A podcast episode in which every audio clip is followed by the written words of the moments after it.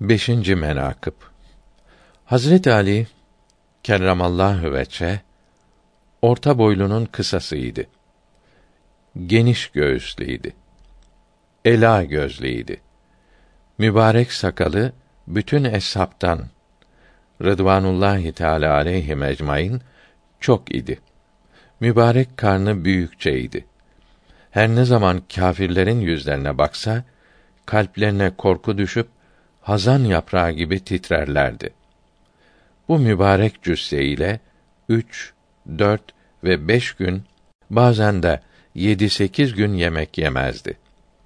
Resulullah sallallahu teala aleyhi ve sellem hazretlerine sual ettiler ki, Hazret Ali yemek yemez. Hikmeti nedir? Buyurdular ki, Hazret Ali'nin kuvveti kutsiyesi vardır. Açlığı bilmez. Umumiyetle gazalarda nice günler yemek yemez ve gaza ile meşgul olurdu. Açlık hatırı şeriflerine gelmezdi. Kuvveti kutsiyesiyle içi tamamen doluydu. Bir gaza vaki olmamıştır ki Hazret Ali radıyallahu teala an onda mevcud olmasın.